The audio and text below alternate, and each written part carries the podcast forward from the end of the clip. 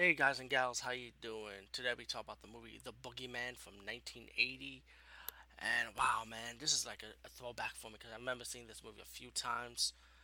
And this movie did creep me out, man. It's creep me, creep me out during one of the scenes. Um, I won't spoil it. I won't give you a spoiler because I feel like this movie was good. Speaking for myself, um, minus what the other haters say in this ever. But you know what? Yeah, you gotta you gotta be from that time to enjoy crazy movies like this. Um, the movie's kind of like a very message. Or like I feel like it paid homage to like maybe like Halloween slash Amityville of, horror at the same time with the house and the way they're trying to shoot this movie. They're trying to shoot like Halloween style. You know, the movie is a paranormal, supernatural ghost movie. I would say. Um, the movie has a prelogue with the, these two kids trying to catch the, her mom making out with this guy, and this the guy ended up tying up the son so he won't go around watching him making out with his mom. So when the sister his brother, the brother decided to stab the guy because he was tied up because of him, you know. And they many years later they grew up. They're being raised by the farm by their adopted parents, I would guess. And um, the sister's in love, love with the sheriff. I think they married though because they have a kid together. But the boy that grew up, he's quiet. He's working on the farm. And later get this letter about them coming back to the house.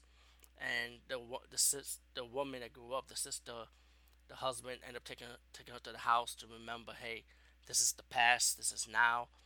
But she saw like the man that was, that, that was killed from the mirror. So the sister broke the mirror, and because of her breaking the mirror, she kind of released his spirit pretty much and the ghost of this guy start killing the people that live in the house now, and then later on start killing people in the house. That's and the broken piece of mirror that the that the woman's husband took with them back in the farm. He ended up killing people that's around the house pretty much.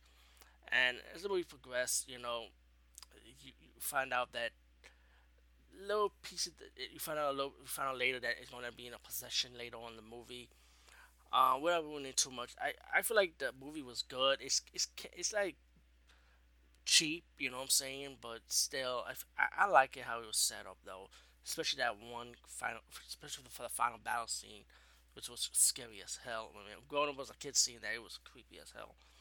Um, of course, you get your little twist ending, um, just like any of these horror movies back then, you know. Um, the Boogeyman from 1980, I said definitely check it out. Um, there's also a sequel to this, which is kind of weird to me because it was mainly more flashback scenes with some new scenes added for part two. But then I heard that a little backstory in some parts, I think it was United Kingdom, that they added those extra scenes on purpose, you know, just to extend the movie, which I don't know why, but it's still weird though. But the Boogeyman 2, I might go back and review that also. Um, the Boogeyman 1, for me, like I said, I enjoyed it. And let me just say something Suzanna Love, gorgeous gorgeous woman. You know, she's she's the one who plays the sister in the movie. Anyway, peace out and see you later, guys and gals.